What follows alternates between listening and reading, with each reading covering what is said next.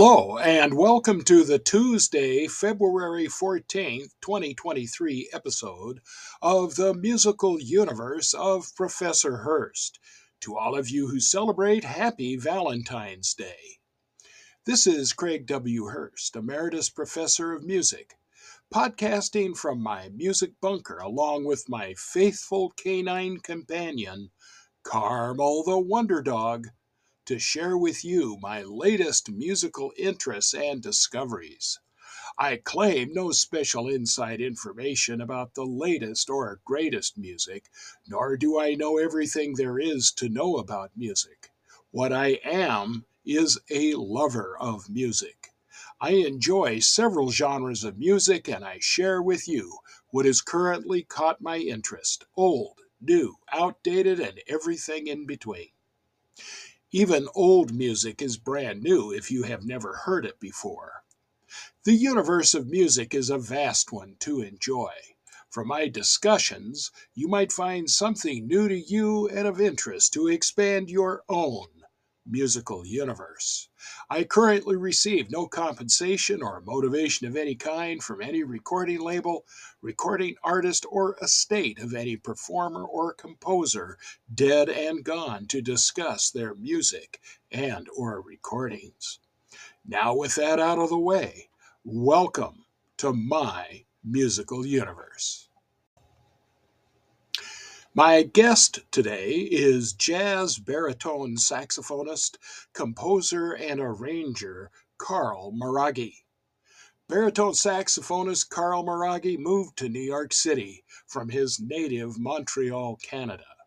He received his artist diploma from the prestigious Juilliard School, where he studied and performed with many great jazz artists such as Joe Temperley, Victor Goines, Joe Lovano, Benny Golson, Wycliffe Gordon, and Wynton Marsalis. In New York City, he played in concerts with Wynton Marsalis and the Jazz at Lincoln Center Orchestra. He performs and tours with the Lionel Hampton Celebration Band that includes Nicholas Payton, Curtis Fuller, Jason Marsalis, and singer Diane Schuur. Carl is also involved with Argentine bassist and composer Pedro Giraudo's orchestra, with recordings, concerts in the New York area, and a tour in Macau, China. Carl is part of the acclaimed David Berger Jazz Orchestra, touring and recording regularly in the United States and Europe. This ensemble performed every Tuesday night at the famous New York jazz club Birdland for three years and recorded music for actor director Denzel Washington's movie, The Great Debaters. The orchestra was part of two Mark Twain Prize PBS specials honoring comedy legends Billy Crystal and Bill Cosby, recorded at the Kennedy Center in Washington, D.C. Carl participated in the Henry Mancini Institute program in Los Angeles, where he performed with saxophone great Chris Potter and trumpet icon Doc Severinsen. After their meeting in California, Mr. Severinsen employed Carl in his own big band that included Ed Shaughnessy, John Bambridge, and Snooky Young. He completed his Bachelor of Fine Arts degree in music performance at Concordia University in Montreal before his studies at the Juilliard School in New York.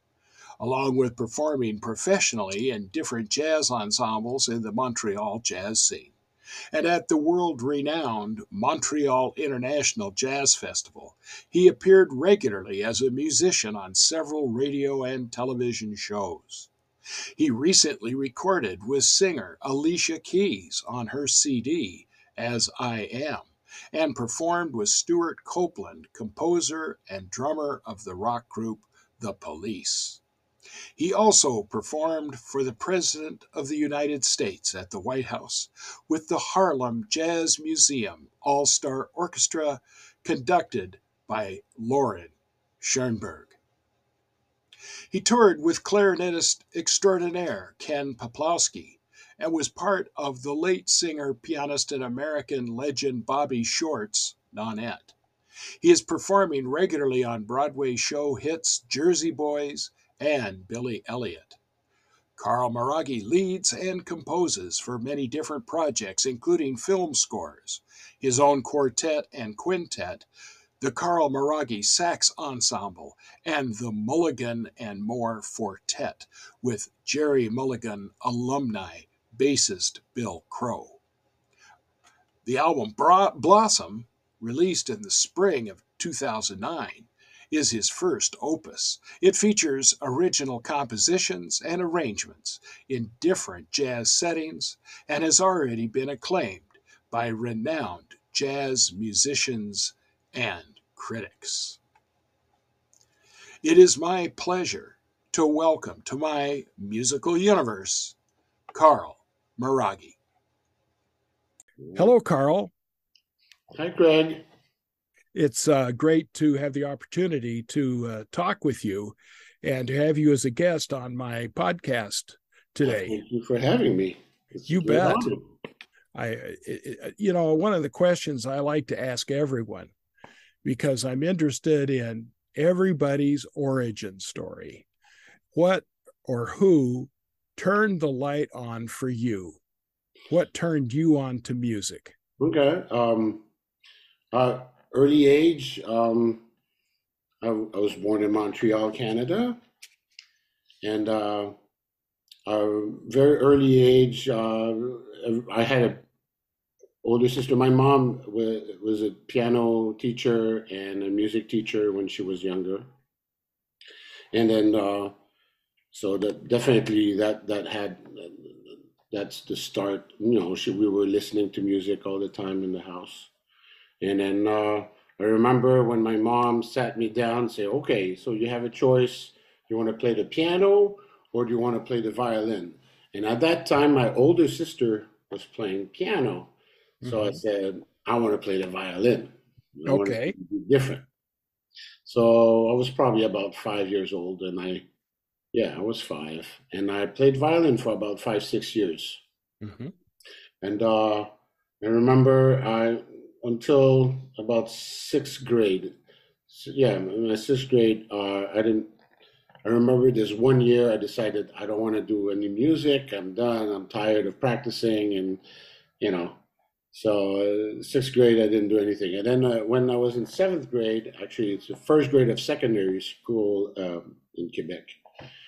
So I started to play the saxophone, and mm-hmm. um, so but I already had all that musical background. My my head and uh, the knowledge of instruments and orchestration not not orchestration writing but you know the different instruments timbres and i went to concerts. My mom i remember my, uh, when my mom was bringing me to the the mso the montreal symphonic orchestra uh, concerts and uh, seeing um, uh, violin concertos because i was playing violin. So I, and i remember vividly uh, those concerts. And um, even though I can't remember what uh, who I was seeing, and I can't remember what they were playing, but I remember the impact it had on me, and uh, and uh, that's and that was the the first, you know, those first few years I really fell in love with orchestral music, mm-hmm. and um, I really got into it, and then I started playing saxophone, but I was playing in the band, and that was my thrill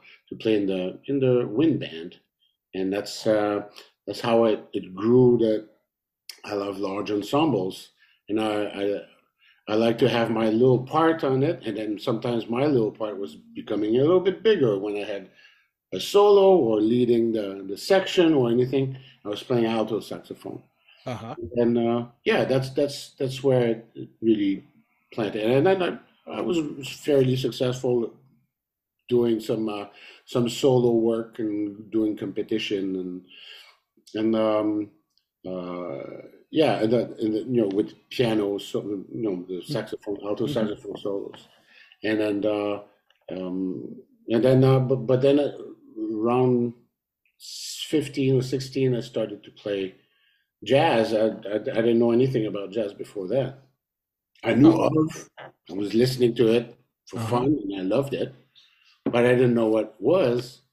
And then uh, that's when we started to play in the big band, and then that's that's when it the bug just bit me and say, "Oh my God, this is it. This I love doing this." I didn't know I was going to do this in my life. Mm-hmm. Actually, it took me a long time before yeah. I said, "That's what I want to do in my life." No, I was just like kind of more of a happy-go-lucky guy. Yeah, whatever's happening is that's what I'm doing, and it's fun. And uh, I, I did. I was doing the same thing in sports. You know, I was like, "All right, I'm a." football player. I'm a skier. I'm like, I love doing this. I love doing that. You know, I was not, oh man, I'm going to make it to the NFL. No, I was not thinking ahead like that. Mm-hmm. And I was doing the same with music. I was not saying, oh, that's what I want to do with my life for the rest mm-hmm. of it. No, I was just playing music and I was trying to do it as best as I could. And I was having fun. That's yeah. it.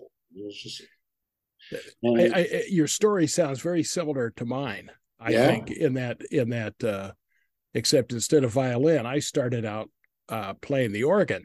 Oh, cool! Yeah, and uh, and I did that, and then one day the you know the junior high school band came to my elementary school, and again I don't know what they played or how they played it, but but all I remember is going that sounds cool. Yeah, and so wanting to get into into band and. uh and uh, jazz, you talk about playing jazz. Was this in a school big band? Yeah, it was in the school big band, and I, actually, it was totally the students that decided. I was uh, with a couple of my friends and said, "Man, we want to play jazz, yeah, because mm. it's cool." Mm-hmm. And then, um, and then, so we asked the one teacher that knew about jazz a little bit, a great trumpet, Eric Aoui, who's in uh, Jakarta right now. Yeah, he, he moved there. He's from there, and uh, but he was he's, he's, he was in Montreal for a long time and then it was a great trumpet teacher, a fantastic educator, and uh, and uh, he had an impact on me. This guy, and uh-huh. then and then um, yeah, he, so he he we asked him if he wanted to conduct a big band, and we did it for a couple of years before I graduated high school, and then um, and it, it was a, a, great experience. I, I got to play lead alto, I got to play uh, some tenor as well and um, you know, experiment a little bit on on certain chairs. I was not playing baritone at all, but hmm. but um, yeah, but definitely the baritone. I always had a a thing for it.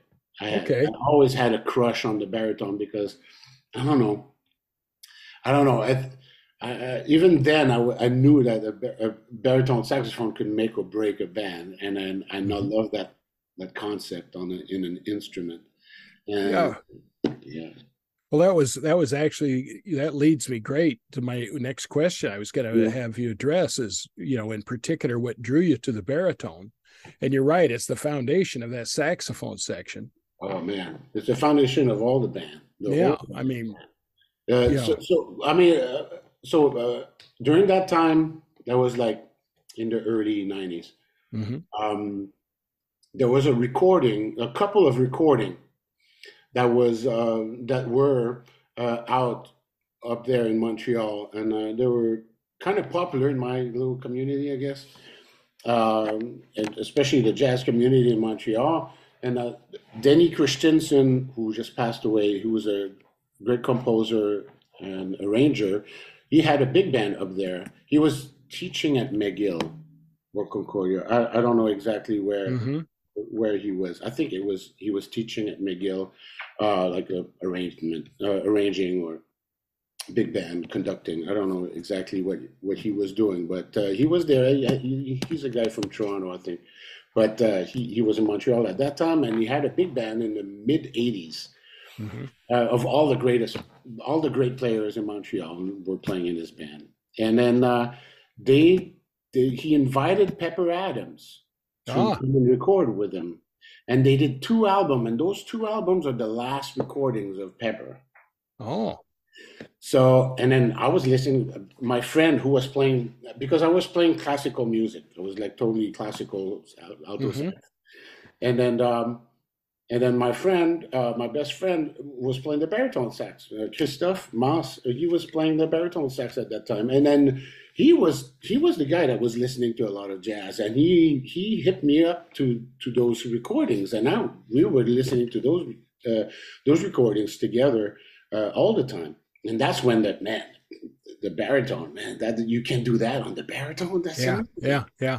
You know, even though Pepper was a you know it was a he was sick uh, and uh, he was a little more fatigued, and then but you could hear the real gruffiness of Pepper, even though he was like uh, uh, not 1958 uh, Pepper, you know. Sure. But um, and that's what that was the planting of the seed of man. The baritone is um, an instrument yeah. that I really want to discover a little bit more. I didn't really know it at that time, but mm-hmm. that's when I was really started to listen to big band. Mm-hmm. And um, the, the big band music, and that's when I, I, I kind of discovered Duke and Benny Goodman and all that stuff. Sure. Uh, during that time, I was 16, 17. It was a little late, you know. Mm-hmm. Mm-hmm. I was still doing a lot of classical stuff, and that was my main thing, and then that was fine. Um, uh-huh.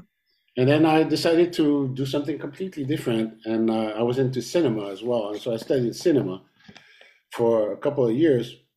And then when I went, I went to Concordia, and that's when I started to dive into you know, get my saxophone stuff, jazz saxophone stuff together. I was studying with Dave Turner, who really uh, helped me out and planted all the the foundation of my my, my jazz education mm-hmm. uh, for a couple of years. And Remy Wodzik was fantastic educator as well.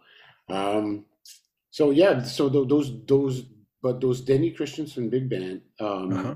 recordings were the first part, first time I really dug into the baritone saxophone sound.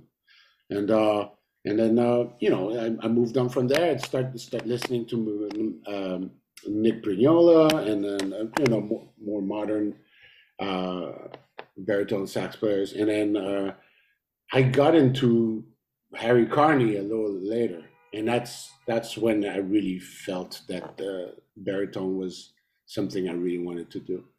Uh, and then uh, after that, a little later, a few years later, that's when I really uh, dove into Gerry Mulligan. Like oh, okay. Real hard. Yeah, those are my, of course, those are the the three yeah. most known baritone players, I guess. I mean, there's plenty more. Uh, sure. I mean, if we go modern, uh, Gary Smulyan is always, you know, the, uh, the the first call perfect baritone player in our community right now in New York, um, and then um, but those those three, you know, Mulligan, Carney, and Pepper are the you know my that's what I'm aiming for. You know those you know you know I'll never get it. I'll I'll be I'll be me. I'll be Carl. Yeah. But those those three guys, are, you know, they're three different ways of playing the instrument, and uh, mm-hmm. uh, you know, uh, that I, I want to have that in my playing sure you want that you know it's it, you know it all becomes part of our own dna yeah. you know who we listen to and and who we emulate and mm. you know pepper adams is somebody that i have a hole in my knowledge base when it comes to pepper adams i i know of him but i don't know a lot about him but interestingly enough about three months ago an acquaintance of mine uh, gave me a book all about Pepper Adams, mm-hmm. and it's just sitting on my shelf waiting to be read. And then I have a colleague of mine at the university who's actually a, a biologist uh, by trade, but he's one of the, he's also a top notch baritone saxophonist. Uh, he'll play like with the Milwaukee Symphony Pops Orchestra and uh, does some of the gigs at the casinos and so forth. He's a big Pepper Adams aficionado, mm-hmm. and uh, uh, and so I know that that's somebody I need to to learn more about uh, mm-hmm. because his name keeps cropping up. My, you know, my experience, I re- being a trumpet player, of course, I was a huge fan and still am a huge fan of Maynard Ferguson, mm-hmm. and I still oh, recall.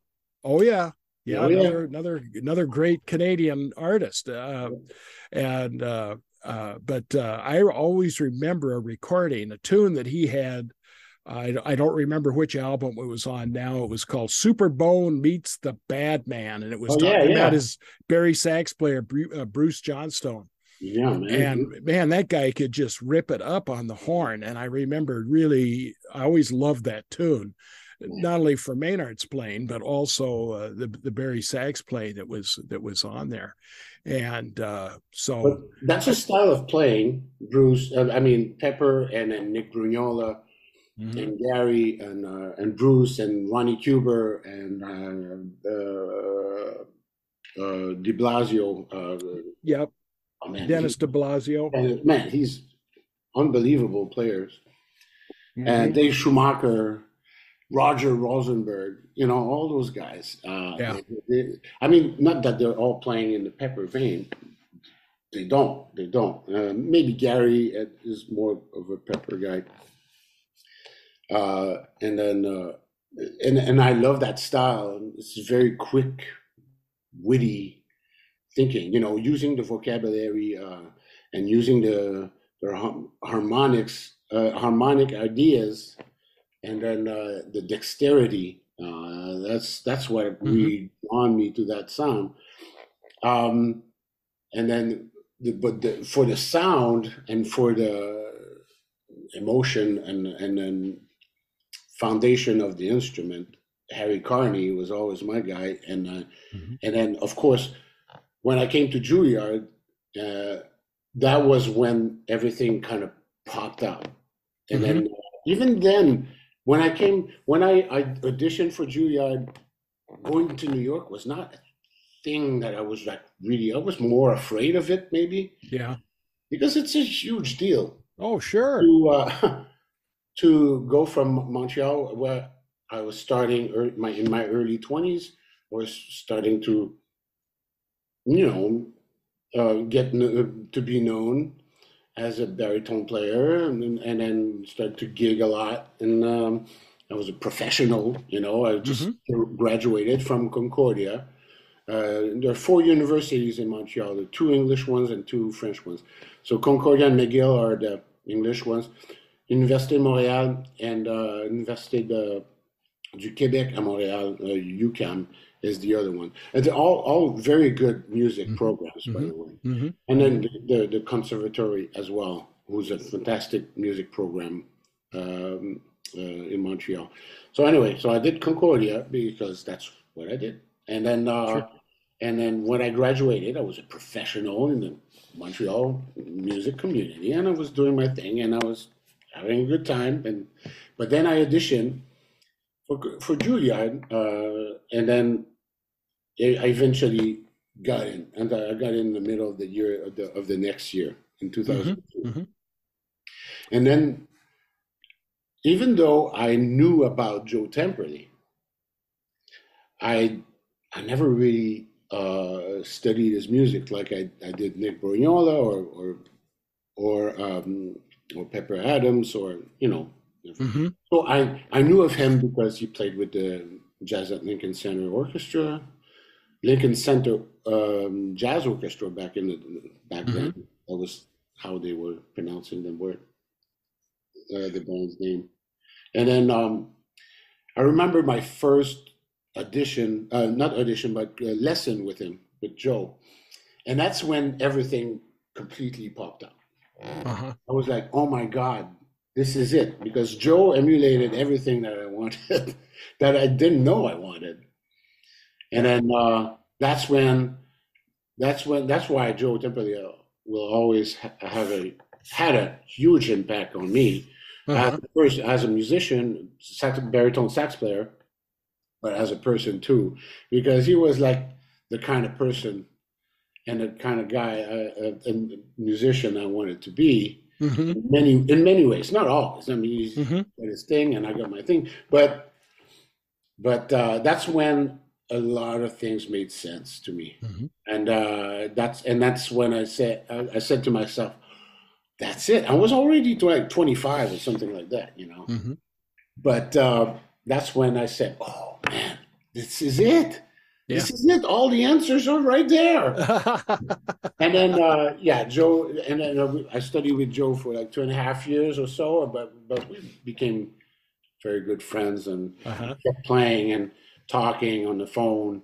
And uh, I had a, a special ring uh, on my phone. I knew it was it was it was the the Big Ben bells uh-huh. from London. I knew it was him calling me. Uh, yeah, he's Scottish anyway. So uh, yeah.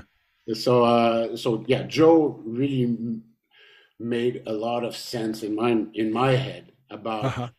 how to play the baritone, why you play the baritone, the purpose of the baritone saxophone in a band, and uh, and uh, you know projection, uh, uh, you know all those concepts all in one sound, especially sound.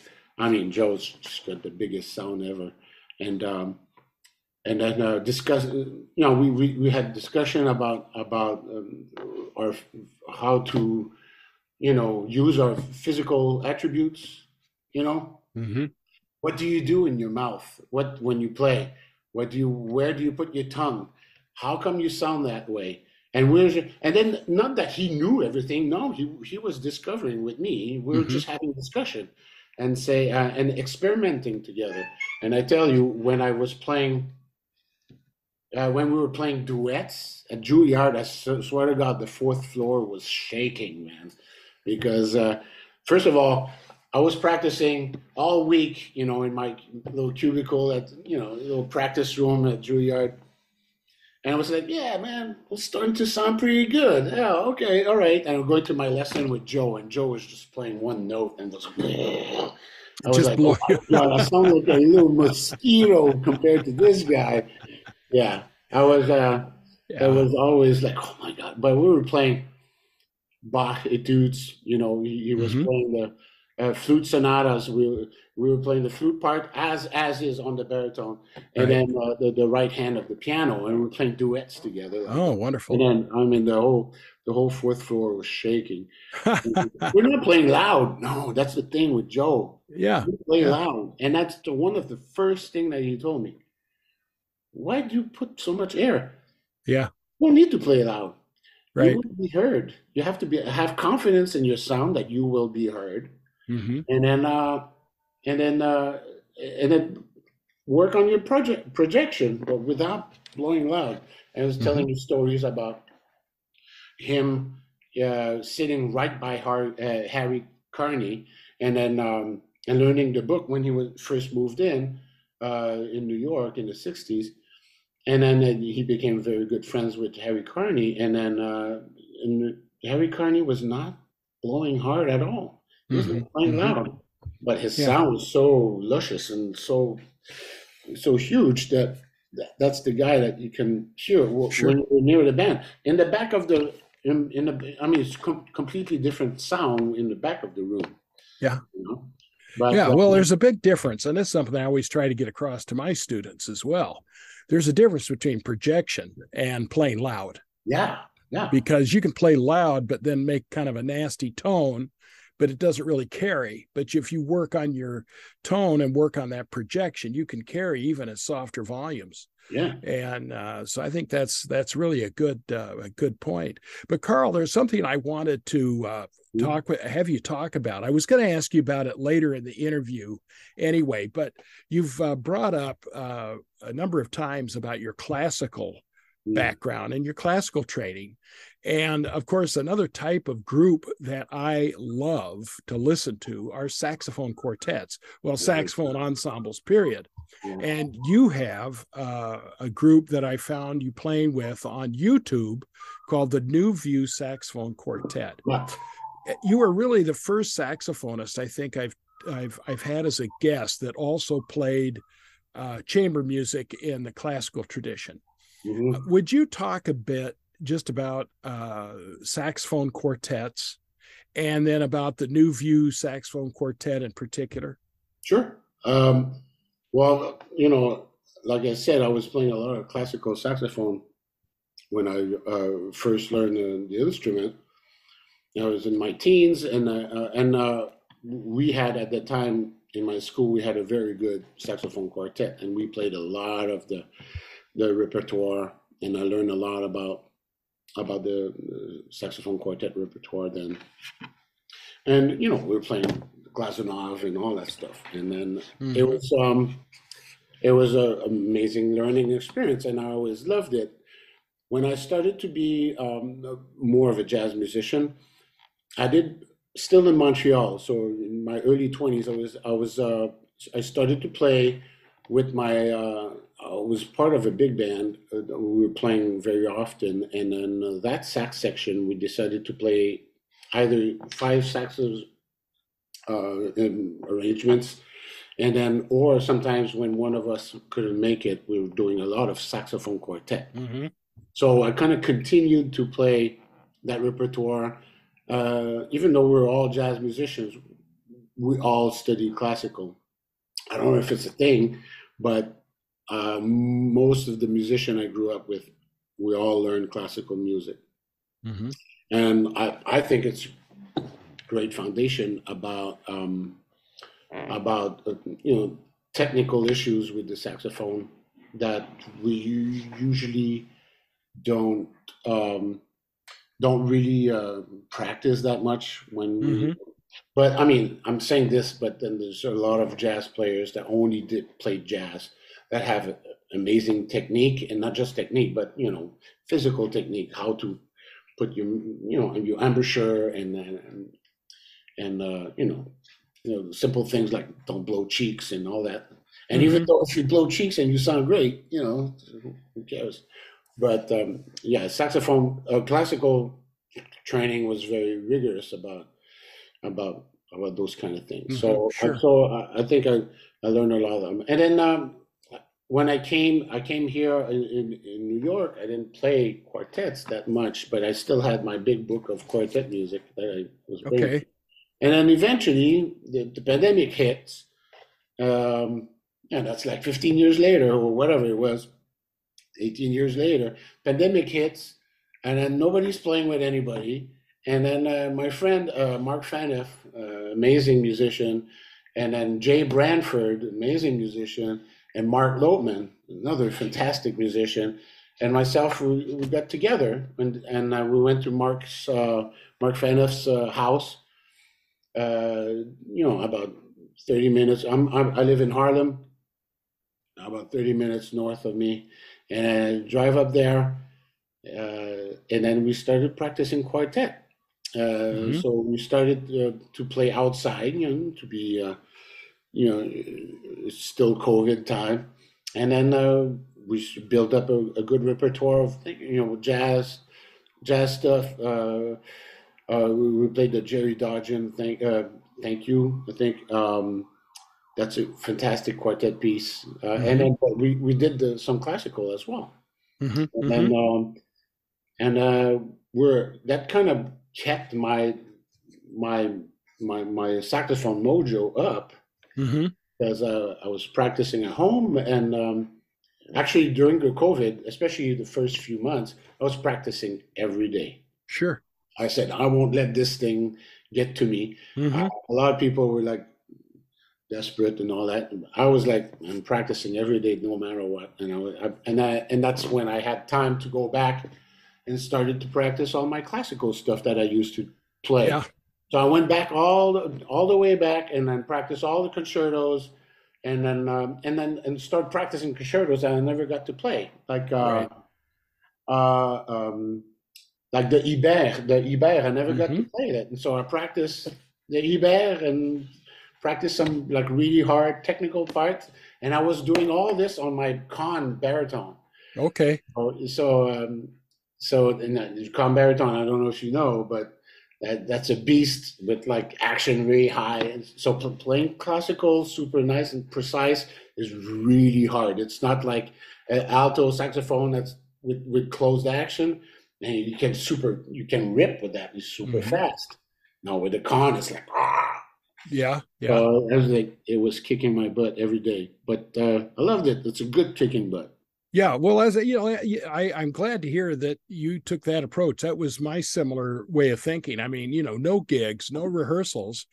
I might as well do something productive, and so I decided to go back and refine basic skills. That's yeah. basically what I told myself, and I went back and practiced uh, out of my Arban book and my Herbert Clarke book, you know, but but really focusing every day on just refining those basic skills. Yeah. And I I believe that I'm probably a much better player today because of that. Yeah. You know, because I, you know, as I used to like to tell my students, you know, the the pyramid will only go as high as the base is wide the base of the pyramid and yeah. your basic skills are that base you know mm-hmm. so i kind of you know took my own advice and uh, I think that's that's great. And, and and and classical saxophone offers so much. I I love classical saxophone music. I had a, a good friend of mine here in Waukesha by name of Larry Sheets. Larry was one of the founding members of the Chicago Saxophone Quartet.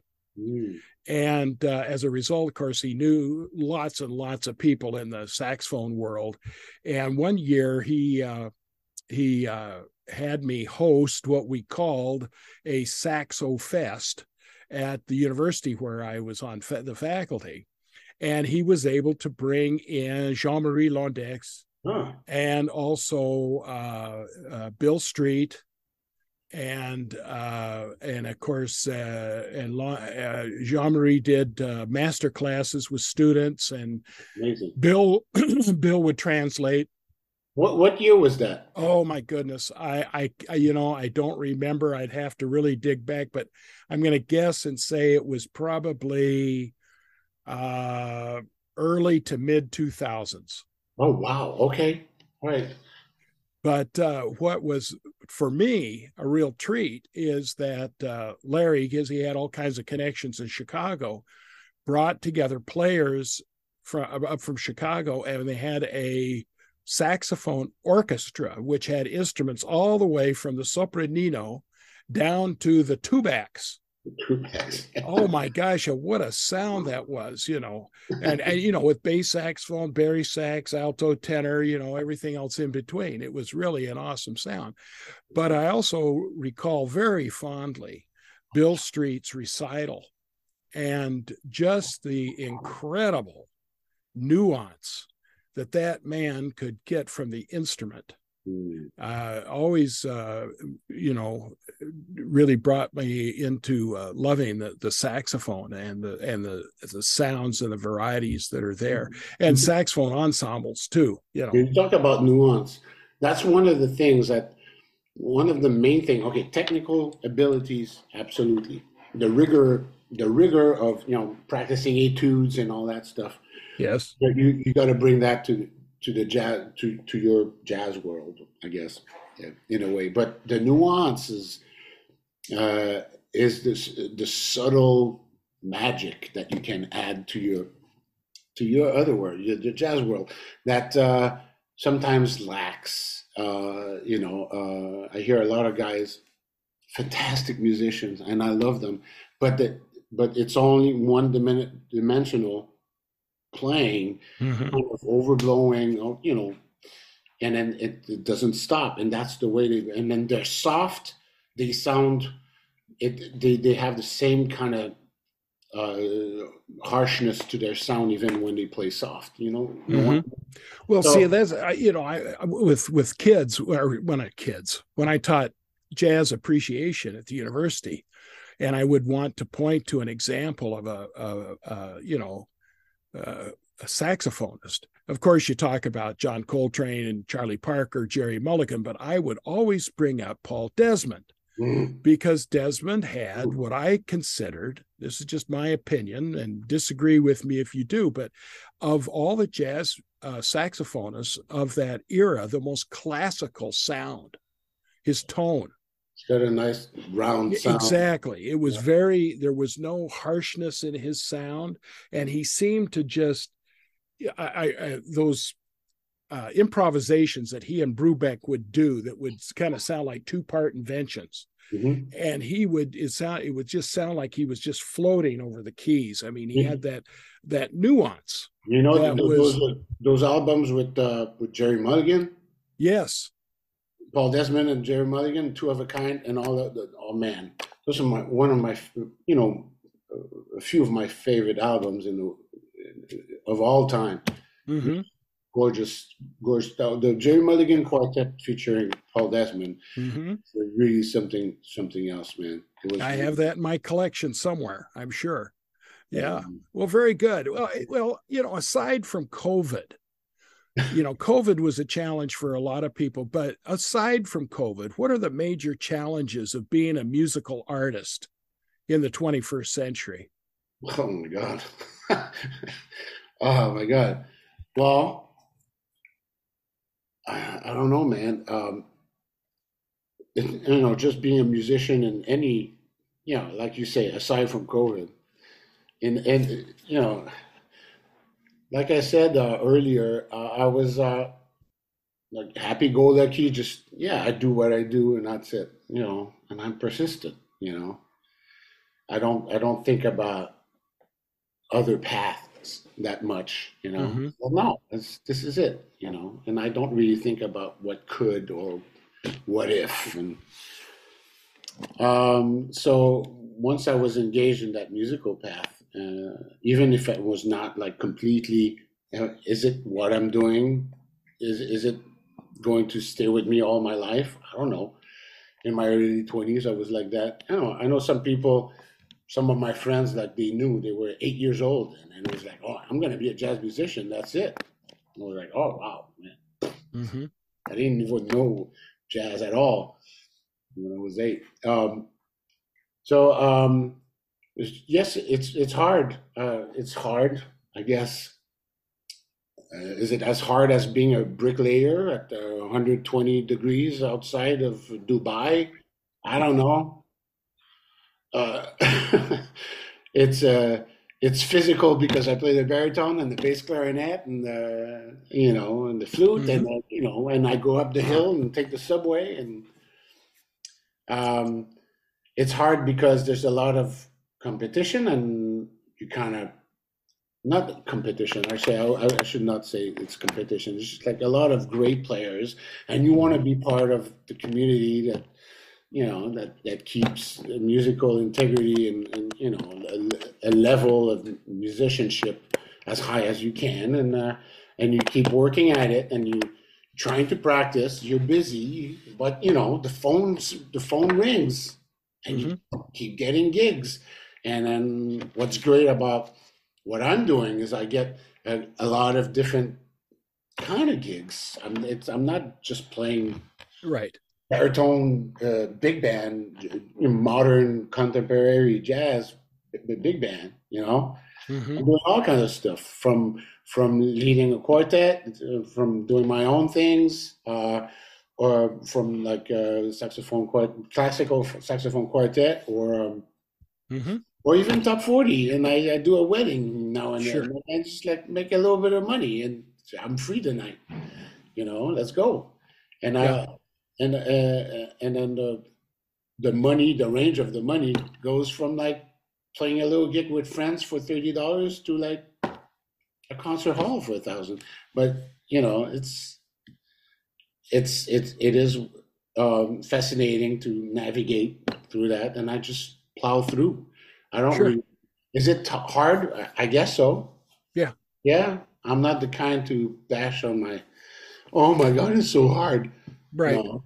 I do talk to um, the older generation that said that you know most of those guys and gals tell me that back in the day we had recording sessions all day and gigs at night and uh, and then you could provide for your family very well mm-hmm. by being the only person working in the family in, in, in the couple and pay for the house pay for the gas the car parking mm-hmm. yeah first of all the parking was a lot easier back in the day mm-hmm. and then uh, you know i speak to people that were here in the 60s and and, and 70s and, and uh, yeah non-stop playing all day yeah. all night and, yeah. like and when did you sleep? Oh, man, I'll sleep when I'm dead. And that's the right. you know that's the New York motto. Is like oh, I'll sleep when I'm dead. When I'm dead, and I I've done that a lot, especially with young kids. It's hard mm-hmm.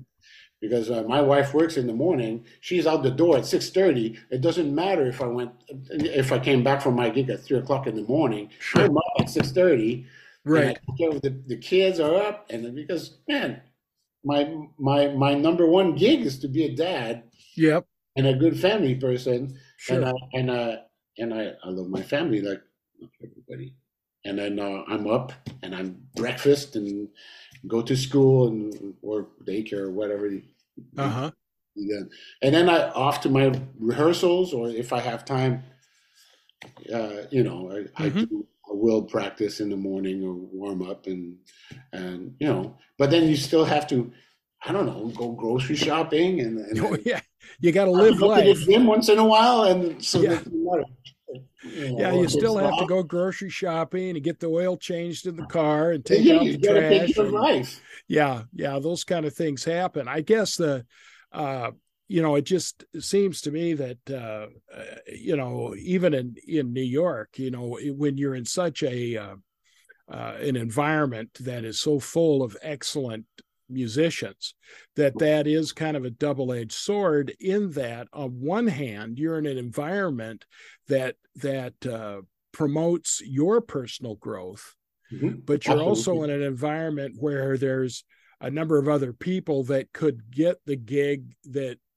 you could get and who mm-hmm. knows you know and and and how you how you you know who gets what call and when and why and so forth uh, is certainly kind of challenging but then i suppose every profession is is you know that way i mean it's well, that challenge that challenge i know what you mean and then but that yeah. challenge uh, is can be um, you know if you do the work and you have confidence in your abilities. And even though it's like, oh man, I could do that gig. Why didn't he call me? Or, you know, man, you know, all those kind of thinking that yeah, yeah. we all do. Even though some people say they don't, they do. Okay. Yeah. Yeah. Right. It's and then um you go you, you're able to pass through like we can't have all the gigs. That's okay? right. We can't have them all. And then uh it gives you time to be able to build on, on maybe your your own thing you know and then and have the balance is very difficult but um, again you plow through the balance between being a sideman being a leader and then the and then diversity in your gigs uh, um, and then you know if i'm if i'm available i will say yes yeah then figure it out yeah, uh, it's not. I'm not saying that a lot. A lot of guys do that, but a lot of a lot of people. I say guys, you know, yeah. Women, men. So um, uh, we all do that. We're we're going to say yes to anything, but a lot of people will say, mm, "I'm not going to do that gig. I'm, I'm too busy. I'm a, I'm just going to stay home." Yeah. I know some people that do that from, from time to time, but not a lot of people do that. You know, you just say yes and then figure it out. And yeah. even if it's a, a, gig, there's a few gigs that I'm, I don't want to, you know, I'm kind of complaining about.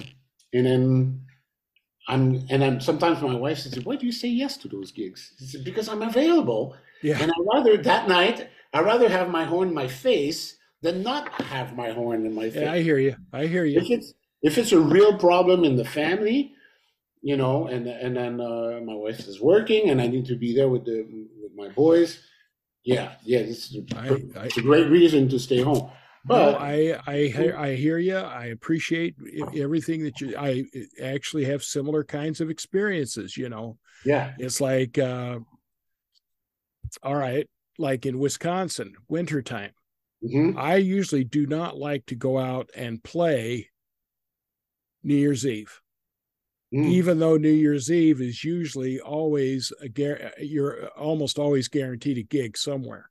Yeah. But I don't like to play New Year's Eve because road conditions are not always dependable. Yeah. So it's not always safe to travel and and uh, and after midnight who knows how many drunks are on the roads you know what i mean and uh, i would rather you know preserve myself rather than than uh than just to go out to play a gig uh yeah. even like on new year's eve well, even with the with, with that that in mind let's say you do say yes and then you kind of regret it but when yeah. you're in the bandstand and you play your horn you never regret it. You always, yeah. Like, man. Yeah. It's it, it's. I'm more of a the, the kind of guy that will regret saying no than yeah. regret saying yes. No, I'm you know, I'm with you, Carl. I, I'm, I'm maybe maybe five times in my life did I I was on the bandstand saying, "Man, this sucks," and I regret saying yes to this gig. Yeah, it almost never happens. I'm always happy to be on the bandstand, especially if I'm with like friends around me. Yep, we're playing great music. I hear you. No, I, I, don't play good music in this in this town anyway. I I couldn't agree with you more. I there's there's no better time than when we're playing music. Yeah. And uh, and generally, when you're playing somewhere, you're playing with people that are your friends. Yeah, your and friends. so what's a what's a better way to spend your time but playing with friends and uh, and making making music? I know it's always a super high for me. So yeah, yeah, we're I'm with you there. Uh, well, I kind of like to switch gears just a little bit and get kind of uh, talking about your creative side. Um, you know, when I taught jazz history, I would uh, teach my students, or when I would teach my students about Duke Ellington, mm-hmm. I would teach uh, him with a reminder to my students that he studied to be a painter before he dove seriously into music, and uh, and that I believed that he painted on a canvas of silence with colors of sound. That was Duke Ellington's approach to to music mm-hmm. composition and arranging. Yeah. What I'm interested, Carl, in knowing about you is your various approaches to element the elements of music as a performer and as a composer. I haven't asked you if you write much, but if you do, I'd like to hear about it. And uh, and what approaches that you may take to create different colors and forms of ex- of musical expression and specifically what I'm after. And you've already touched on this a little bit when you talked about your sound, uh, you know, coming from players that you you emulate. But specifically, would you discuss your concepts regarding musical timbre and texture, as well as any melodic and harmonic constructions that you you uh, might create? Okay, uh, coming from a like melodic instrument, I, you know, I'm not a very good piano player, so I use the piano as a tool. Um, even though I love just like sitting down on the piano and messing with chords and making the piano vibrate. I, when I was young, younger, I always had a hard time understanding the color, the color thing. Mm-hmm. I never I never thought about color. I I thought about more, uh, you know, vibration my mm-hmm, mm-hmm. my body. So when I was writing, I was trying to write something that was. Um, I like open chords, you know, but even though I love crunchy crunchy stuff as well. Um, when I talk about orchestration, you know, mm-hmm. um, so so what what what makes me vibrate in different ways, like big waves or short waves vibration, you know, mm-hmm. crunchy stuff like have like that kind of fast pace uh, frequencies that go through your body, and then the big chords, open chords, have more of a slow vibration, and I and I love experimenting with that. So that's what I was kind of when I was writing or playing in bands that's how I felt. Now I, I understand more, like throughout. I'm in my 40s now, so so. Uh, you know, I, understand more about colors, more about when I speak to a lot of people that were um, that are using that kind of concept, and I think it's uh, it's fascinating to see oh, this is for me this is blue. This is dark blue. This is some green. And i'm i'm kind of able to understand where they're coming from. I never use that. I never use that that kind of thing. Okay.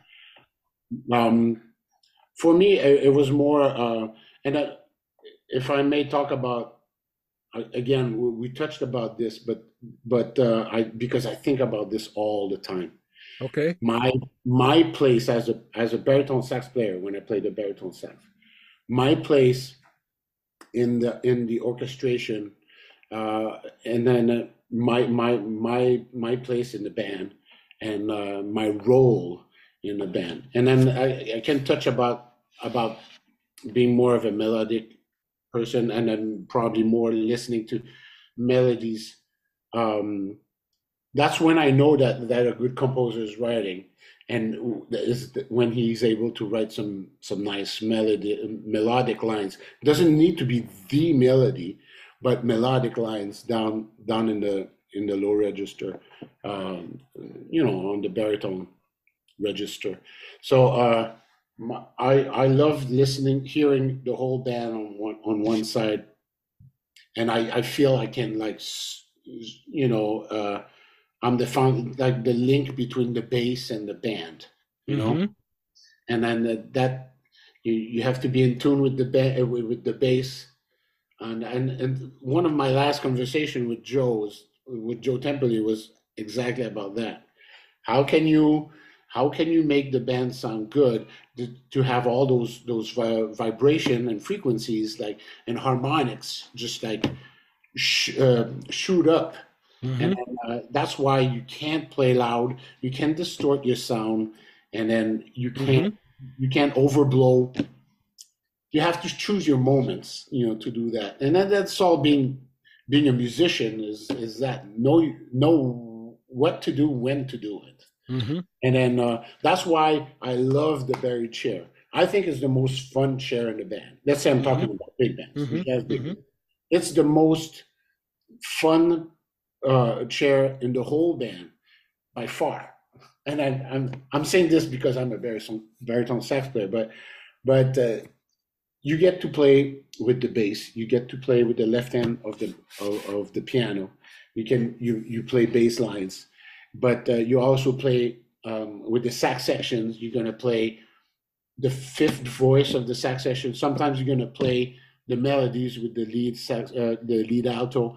Sometimes you're gonna play uh, with the trombone section. If there's three trombones, you're gonna play the fourth trombone. Or uh, if there are four trombones, you're gonna play the fourth trombone as well, and the bass trombone will be under you. Mm-hmm. A different kind of orchestration. Or you're going to play, play the second trombone, and then the lead trombone, you'll be right between him and the, and the second trombone. And then, you know, they use you can use the baritone in very different ways. Or the big 2Ds, you're going to play the, the melody uh, of the of the shout chorus with the lead trumpet. So you get to play with all these guys, and mm-hmm. in a being versatile and having different colors and like using your tone to enhance the whole band. And that's why I say the bari, the bari chair is the most mm-hmm. most fun and the most interesting and the most it's very challenging because you you get to do all those things and every chair is very challenging as well. You and, know, I, I, it's amazing. I had never really thought about that before. But yeah. you're absolutely right. The bari sax has got is has so much more variability in terms of what you can do within the in the big band. Mm. I mean, uh, I get know, very excited when I talk, speak about this. Oh, I I, so can, I could I don't blame you because I was thinking as a trumpet player. I mean, I'm either going to be playing melody or I'm going to be playing in support of the melody. Mm-hmm. I'm certainly not going to be. Well, I guess I Brass could punches. You know. Yeah, exactly. You, you, do that on the baritone too. Punches with the trombone. Yeah, yeah, you know, and occasionally somebody might write ahead where they'll put like uh, trumpet with bass or something, or trumpet with very, you know, just kind of as a, uh, you know, a different kind of unique color. But it it doesn't certainly doesn't happen as often as what you do sitting in your chair. That's for sure. Yeah. yeah, that is that is very it's so exciting. that's when you bring different kind of colors and then uh, like really good arrangers and, and orchestrators will create new sounds by combining different instruments and then um, they will create new instruments uh, and, and, then uh, the fact and, and, then that's when my classical side of playing with orchestras and and, and um, wind bands and all that comes to play is that yep. i love playing with other people and I listen all the time. And then I'm always like in the lookout, you know, I'm going to hear a, a, little detail that I like. And well, and then you brought up something too that's that's really awesome.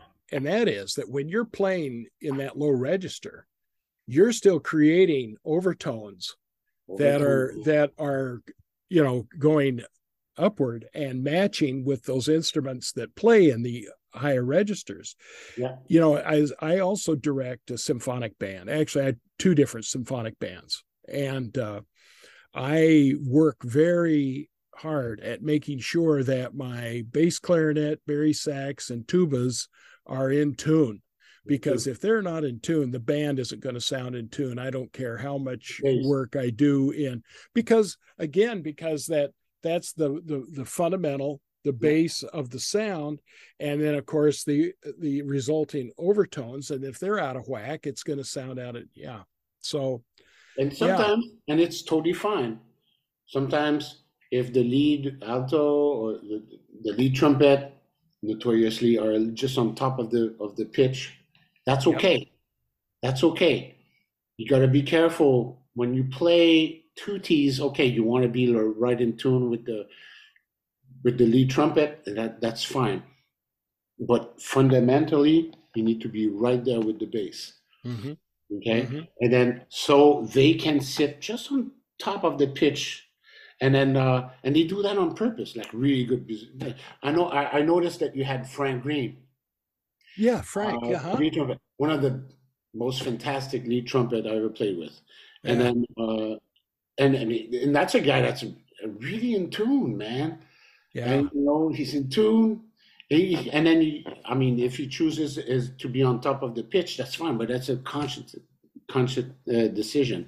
And uh yeah he's yeah frank Mhm. frank's uh frank's an old buddy of mine from uh when we were in north with north texas together Yeah, oh, although he was an undergraduate when i was a graduate student and uh, man. but he's my tour uh, he's my touring partner man we Yeah? go to all the restaurants and and uh, Yeah. oh man he's my man well now you've got now next time you see frank you've got something to to talk about you can talk about me yes Yes.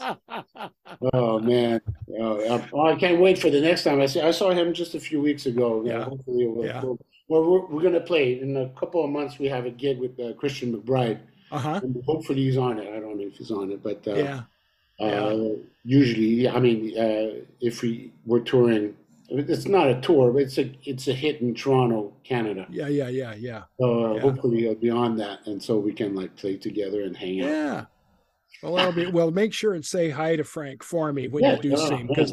I I I I ca- I touch base with him every once in a while on Facebook. We're st- friends on Facebook, and Yeah.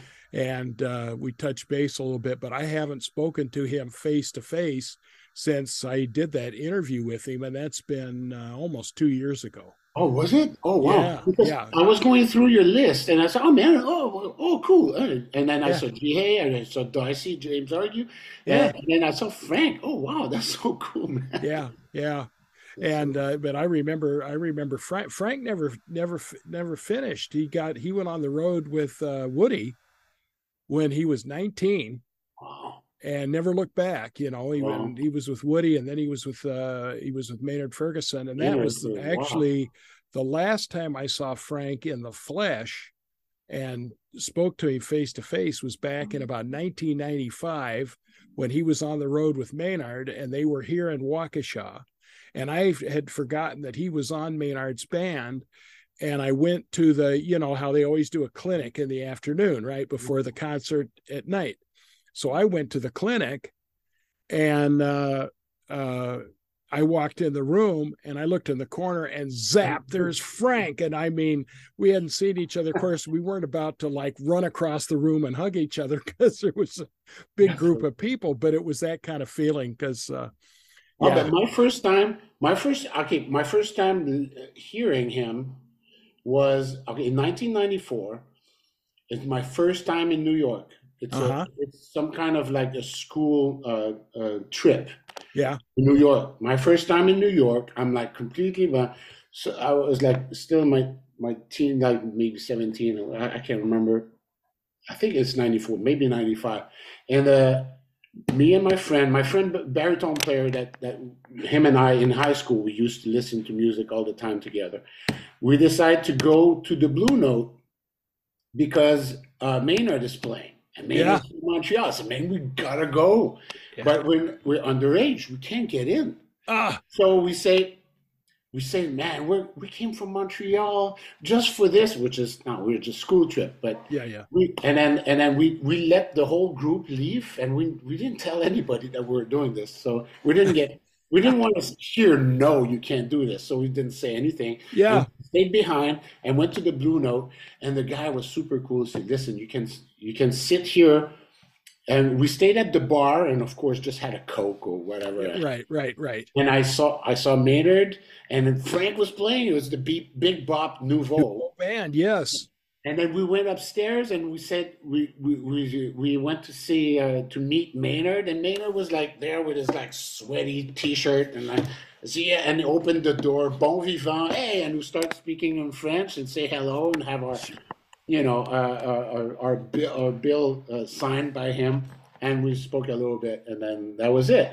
But that was the first time I saw Frank without knowing it. Yeah, yeah. Ten years later, fifteen years later, I started playing with McGill, uh, with McGill, uh, with McBride, and then uh, those were the first time I was playing with Frank, even though we knew each other before. Mm-hmm. And that's when I realized, wait a minute, Frank, were you there at the Blue Note in 1994? Sure, I was. I said, man, I saw you. so, yeah. man, was, and now we were playing, we've been playing buddies for, for a good. Sure. Oh, yeah. Yeah. He's a great guy. He's, uh, and he's, uh, you know, he's uh, just, well, he's just a wonderful, wonderful person. But, wow.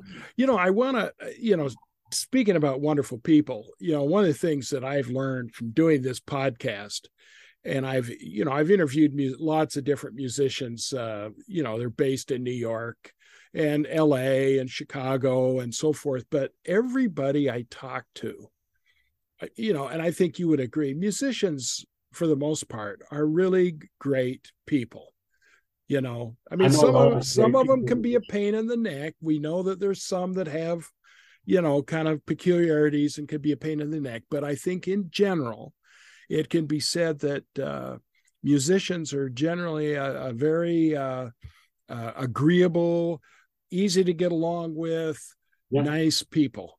That's usually so, that's my experience as well. Yeah, yeah, and, and of course that's why I love to go out and play because you know you're around surrounded by people who are, are, really good people so anyway my question for you carl is you play with a number of different big bands in the new york area and i'm interested in hearing you verbalize the challenges that these different band leaders present with the arrangements that many of them write for example Jihye Lee's charts are from what I hear of them, very rhythmically overlaid, full of complex rhythmic structures.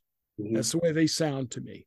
They are. Uh, Pedro Giraudo's music, of course, very Latin influenced. And, uh, and Ken Peplowski and Christian McBride's mm-hmm. very sophisticated, straight ahead jazz, and and John uh, Irabe, is it Irabagon? Irabagon? Uh, Irabagon. Irabagon. Yeah, okay, I put him. I we went to school. We went to Juilliard together. Okay. He's an but, amazing sax player. But his music seems comparatively much more outside than yeah. any of any of the others. But yeah. could you talk for just a few minutes about the challenges that you face as a musician mm. uh, when you play with these particular band leaders and their charts? Well, that's one. You know, when we were talking about you know the baritone sax player's role in the in in the band and then and um i i love those different ways of of uh, those different composers they all write differently for the instrument so i get to experiment and then and, and i love the fact that they give they, they give me a lot of um uh, uh a lot of loose rope you know to to be able to experiment how how to play those uh, the parts that they write to that they write for the baritone sax. Uh, how do how to you know being true to my sound and my way of playing, and then incorporating them musically as as musically as I can in in in the you know the, the, the spectrum of, of, of the piece of or the or the band. Um, so playing for, for Darcy is very different. than yes. For McBride, for, with Christian McBride, uh, it's a very different way of writing for the instrument. My role is a little different. Uh, and then I love experimenting with this, and I I, I, I get a kick uh, out of uh, out of playing with with both of those bands, um, but for different reasons. First of all, playing with Christian McBride, playing with uh, Christian is amazing because he's a bass player and mm-hmm. he's got all those bass lines, and I'm going to play those bass lines with mm-hmm. him. Mm-hmm. And Christian, I don't know if you know, but he's the most magical freaking genius on the instrument or as a person. You know, this yeah, guy yeah, yeah. like he's a, a amazing uh, person. Uh, you know, a photographic mem- uh, memory. Uh, you know, it's it's just like ins- insane, um, insane intelligence. And uh, oh yeah, but, but, but such a great bon vivant and, and great person as well. I just love him to pieces. But the way he plays the bass and the way he feels the time, it's so deeply rooted in the swing and and uh, it's just the deepest triplet swing feel I ever felt. Right. Mm-hmm. Mm-hmm. So when I play my baritone lines with him, it's it feels so amazing because I'm right there with him go to Darcy James Argue when he writes for his baritone. it's so rhythmical and he he got lots of layers. J J writes um, maybe more on the Darcy side of, mm-hmm. of things as well, and then and then it's so amazing to play his parts and then understand it's so metrical, but he's able to be so precise in what he wants and and he he writes everything. All the little details that you hear everything is written down. Okay. He hears all that stuff like that. That's another genius completely yeah, amazing i remember when i interviewed darcy the, oh, we had the most fascinating discussion oh, about yeah. big bands in general and how big bands have changed and then about his writing for the big band you know versus how big bands uh, or writing for the big band, say 50 years ago. Yeah. It was just fascinating. It well, opened he, up his, my head.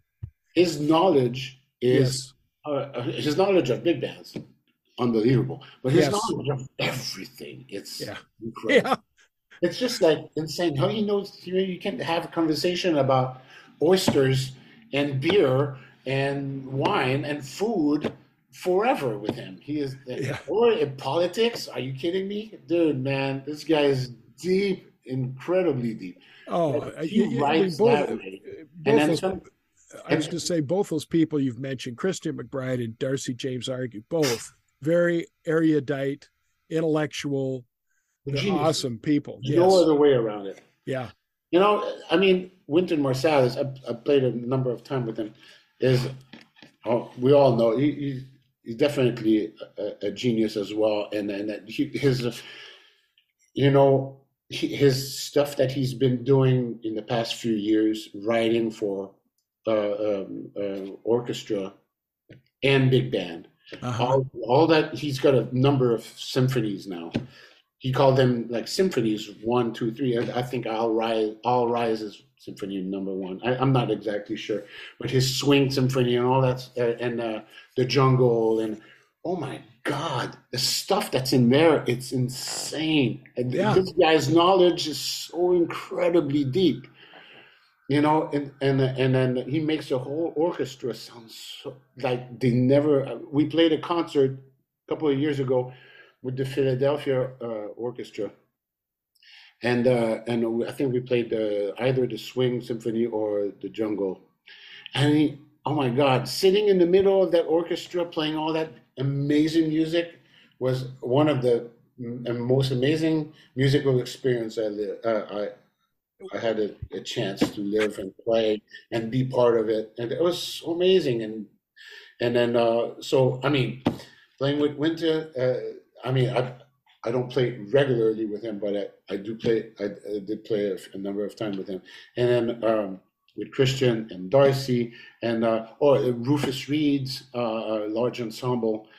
Rufus, man, you know, part being part of the the deep history of this music uh-huh. as a bass player, can write his his butt off.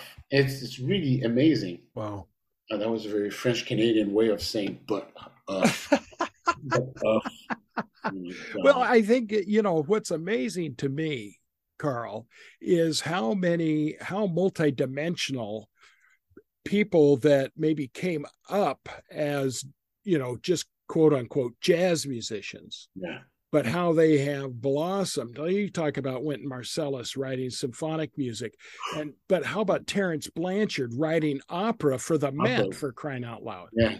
Uh, I mean, well, I think he I, has two, right? Yes, he has two. Uh, I remember seeing Terence in Milwaukee at a club. Oh, I'm going to say probably 20 years ago, and uh, and uh, and I think this was before Mo Better Blues came out. Oh wow, okay. Or around the time Mo Better Blues. 92? Yeah. Yeah, so it's been more than 25 years. It's right. been been a good long while. But anyway, I saw him at a club and you know, and you you you think, okay, he's a great jazz trumpet player, but my goodness, here he is with all this real genius kind of thinking and work. I mean, to write an opera is not the same thing as writing a, a, a, a jingle, you know, or maybe it is. I don't know. I shouldn't speak like that because I'd never written a jingle, but but uh, you know, for years and years, we always used to kind of look at like Leonard Bernstein as maybe this consummate sort of uh, artist intellectual because he he he he balanced on both sides of the classical and the jazz slash pop fence, if you will. Broadway. Broadway. Broadway swing. exactly. And and and jazz influenced things. And and he was a, an incredible mind, intellectual, uh, you know, and it. but what we're finding is there's a lot more out there than just Leonard Bernstein you know people like that we've just been talking about. And uh, i think that's wonderful. I think that is the huge victory for for music i see that... christian christian's one of christian's latest uh, big band album that we recorded a few years ago is uh is uh with um with a choir. Ah. He did uh, so it's it's called the movement revisited and it's about the civil rights movement, very, very deep music, very amazing concept. He's got four speakers that represent Rosa Parks and Muhammad Ali and Malcolm X and um, and uh, Martin Luther King, I think. Mm. And, then, and, then, they all have different excerpts of of their speeches, wow. and then uh, and then we all play, and every movement is uh, is uh, you know to re- representing one or the other or combined, uh, and then there's a whole choir in the back, and then uh, it's amazing and, and really beautifully deep music, and I always cry like uh, near the end. That I have a dream speech oh, and yeah. play together and I'm like I'm playing and I, oh, sure. I can't help it man this is so emotional it's amazing. Yes, it was. Uh, well, I mean, the speech too. I can imagine. I'll have to look. Uh, is oh, that is that album? Is that album out? Yeah, yeah. It, it, it came out during the pandemic. Okay, I'll look for there it. was a little there was a little scuffle with uh, one of the families and, the, and oh. the, the, copyrights and all that. So okay. so but now it's it's out and it's about uh, because we recorded it a number of years ago. Uh, it, it, was not allowed to be, enter the, the Grammys Oh, okay. Last year, I see. Or the year before, and but but that's too bad because man, it's a great, beautiful uh, album. So the no. movement revisited. Yeah, yeah, definitely. I'll, I'll, check it out after we get through here today. I, I just have a few more questions and then we'll wrap it up because we we've been talking really for a good long while and I'm loving it. I could probably keep going for another good long while, but I know we, you've got a gig to get to later, and I've got yeah, I've got, my wife is going to start wondering where I disappeared to. but uh, what I'm interested, we, we've been talking about recordings. Uh, can you share with uh, me and my audience about any projects that you have planned or in the works or coming up?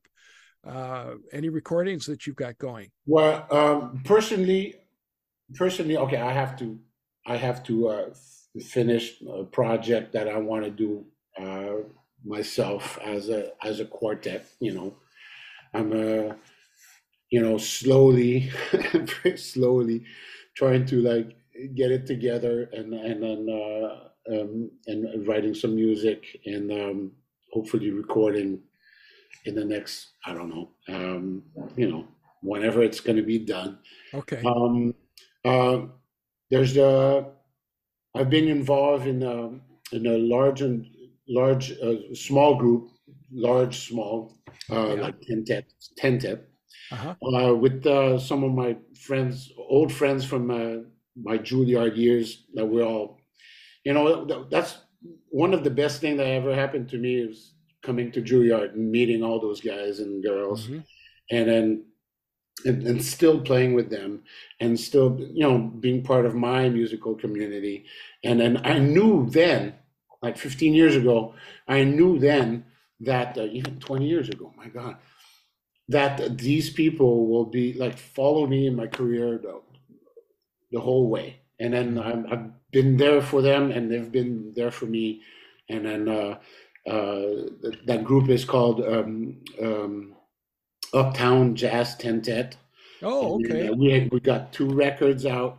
And then and it's really fun to play and then hopefully and hopefully more writing you know, I'd, I'd, love to write for the band as well. Mm-hmm. Uh, we mm-hmm. just we just finished a, a huge project for Darcy James Argue uh, this past fall. Uh, recorded uh, a whole lot, I think two two albums, or I mean, uh, that was a lot of music. Yeah, yeah, and oh, a lot of music. And then we we spent five days, full days at um, at um, at the uh, Avatar, the um, what's it called now? Uh, the new Berklee uh, Berklee Studios. Mm-hmm. And then we uh, uh, that was that was amazing. That was a fantastic five days, and uh, I just recorded as well with the this new composer called uh, her name is uh, Tracy Yang. She mm-hmm.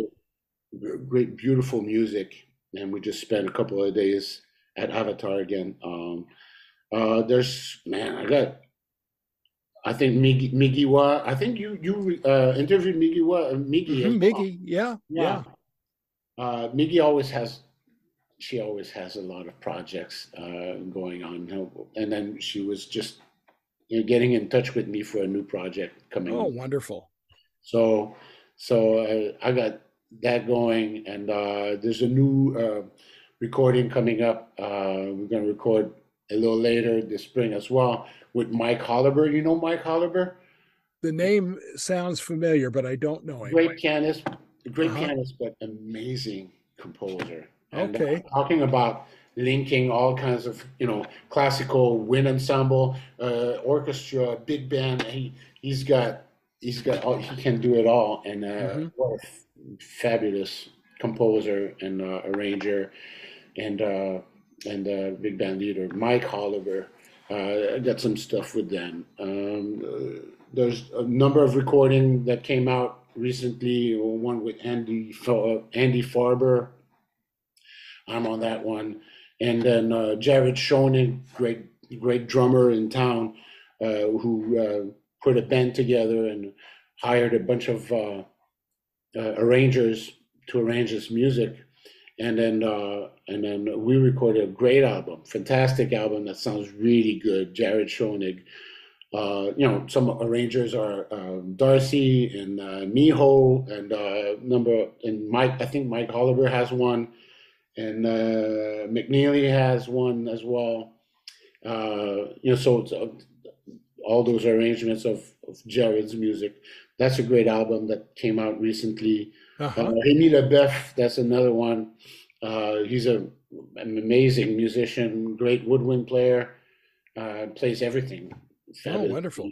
And then, but his arranging he's like he he's been living in my head all those years because he's he's diving into uh, uh, um, you know movie music and, and soundtracks mm-hmm. and all that. He's got all that stuff. He's from the West Coast and and uh, he's able to like translate it into a big band uh, in a fabulous way. And uh, he's yeah he our recording that I did with him is nominated. A couple of, of tunes are nominated for Grammys um, you know, this coming February. So yeah, Remy Le Boeuf, that's another guy that that you should check out because uh, and talk to him. He's probably very highly intelligent, beautiful person, an amazing musician. Um, and then hope, hopefully uh, I'll get to play with Pedro soon.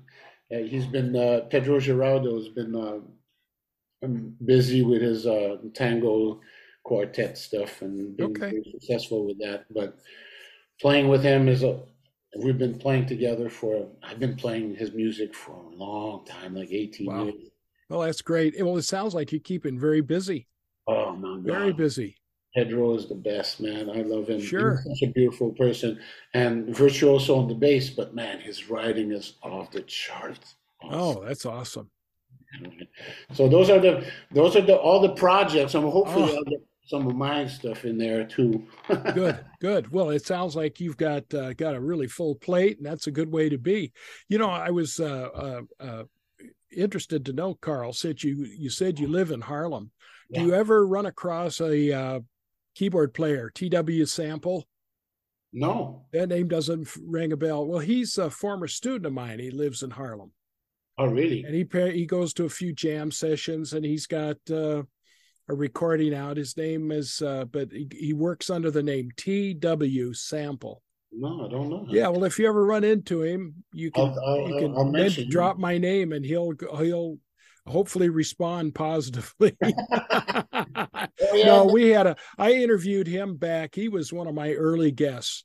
I, I started out when I started this podcast. I started with former students that are in, in the business. But anyway, well, okay. Carl, to wrap things up, is there anything else that you'd like to add or tell my audience that I haven't asked you about? Well, if you want to educate yourself uh, on baritone saxophone, please do and continue writing some beautiful melodies and beautiful, uh, beautiful orchestration, including the the bari sax. Don't forget the bari sax doesn't play only down low can have a beautiful, luscious sound up in the in the upper oh. register. Use it, use it sporadically. Uh, you know, be uh, just be musical, have fun with it, and uh, I'd love to play your music sometime. I will I will keep that keep that in mind of my uh, any of my listeners out there that are ri- writers. You're absolutely right about the uh, the instrument. Uh, the an interview I had a couple of weeks ago was with Andrew Hadro, Oh yeah, and, man. And his new recording with strings, yeah. where he's playing primarily in the altissimo register on bari sax, yeah. is just absolutely gorgeous. But uh, yeah. anyway, yeah. Well, Carl, thank you so much for taking time to talk with me today. Uh, you've uh, you've got a lot going on. I'm sure you're a busy guy, and of course, we've got New Year's coming up. So uh, I know that can be a busy uh, uh, time for musicians, but I want to thank you for taking time out of your day. And I certainly want to wish you all the best with what I'm sure is going to be a continued successful musical future. Thank you so much, Greg. I really appreciate it, man. You bet. All right. All right. Have a great rest of your day. Thank you so much. Mm. Goodbye. Bye bye. My discovery composer of the week is Samuel Coleridge Taylor. Born in Holborn, London, England in 1875, died at Croydon, London in 1912. He was a violin pupil at the Royal College of Music and studied composition with Charles Villiers Stanford from 1893 to 1897. He had his first work, In Thee, O Lord, published when he was 16 and his symphony in A minor was written when he was 20. His most famous composition, Hiawatha's Wedding Feast, was based on verses from the Song of Hiawatha by the American poet Henry Wadsworth Longfellow. His compositions inspired an African American group of singers to form the Coleridge Taylor Choral Society in Washington, D.C. When he visited the United States in 1904, he conducted them in his own works, accompanied by the United States Marine Band.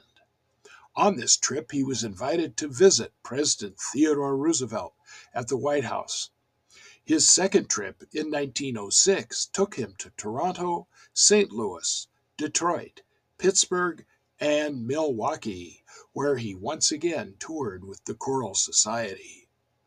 His third visit to the United States took place in 1910 when he conducted his own compositions in Boston, Detroit, New York City, and Norfolk, Connecticut. He also toured with African American singer Harry T. Burleigh.